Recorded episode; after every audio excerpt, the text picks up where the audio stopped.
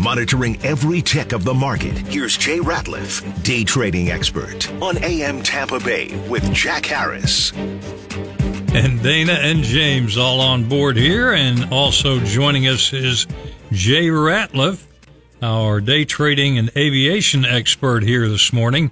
And what's going on this morning, Jay? Well, we got the Dow futures already down 247 this morning as uh, uh, the the uh, Wall Street braces for what could be an eventful week. We have uh, uh, the debt ceiling discussions ongoing on Wednesday. We have the jobs report on Friday, but I, I think the one that most people are looking at is the Fed meeting on uh, Wednesday when the uh, oh, first meeting for the Fed uh, concludes, Jack, and they're looking at an interest rate hike. Uh, initially, well, several months ago, they thought coming into the year we would need uh, 50 basis points or so, but they have apparently scaled that back. Uh, to maybe a, a, a 25 basis point interest rate hike that uh, Wall Street's looking for today.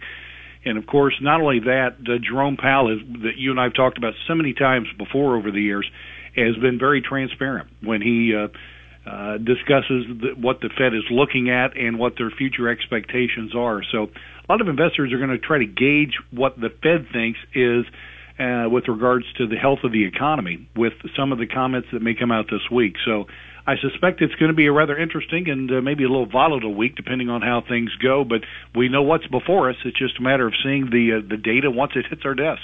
Uh, Jay, what's going on with all these tech companies? I feel like I keep seeing article after article about more layoffs. They're hurting, and one of the things that right now a lot of them are doing is last year at this time it was a matter of trying to find enough employees to keep things running. You had a lot of people that were working remotely. A lot of people were doing things.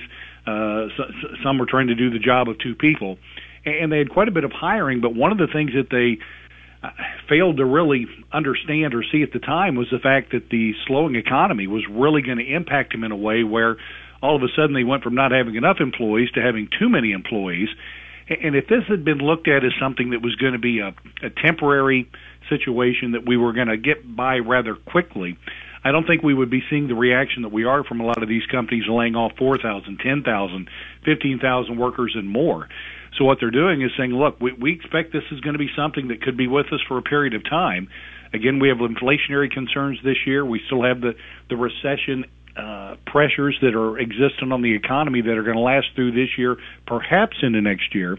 And that's one of the reasons that uh, we're seeing these layoffs because the companies are saying, quite simply, we can't carry this uh, employee workload uh, as far as the, the payroll for another year, year and a half if it takes that long for us to get on the other side of things. And that's also telling because it could suggest the uh, headwinds that the markets are going to have over the next several months going through this year. And, uh, you know, a lot of people thought we would certainly have another up year since last year was down. That's not always how it works. Well, is this a good time to invest or not? Jack, I think it's a good time to have money on the sidelines. As always, uh, we, we we all have uh, companies that we like, and uh, when you have companies that you like that maybe are at some slightly higher prices, best thing to do is identify the, the the heavily discounted points that you want to go in on them, and then just be patient.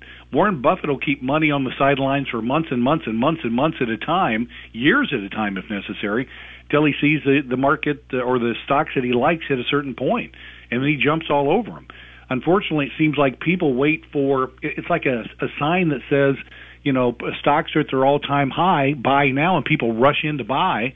But the minute that they start to go south and drop in price, people freak out and they go out and sell, which is the exact opposite of what we should do. So the idea is you know which stocks you like, you know which heavily discounted prices you would like, now just get ready for it. And when it hits that price, jump all over it and forget about what the experts are saying and cash in on a nice discount on a stock that you worked hard to get.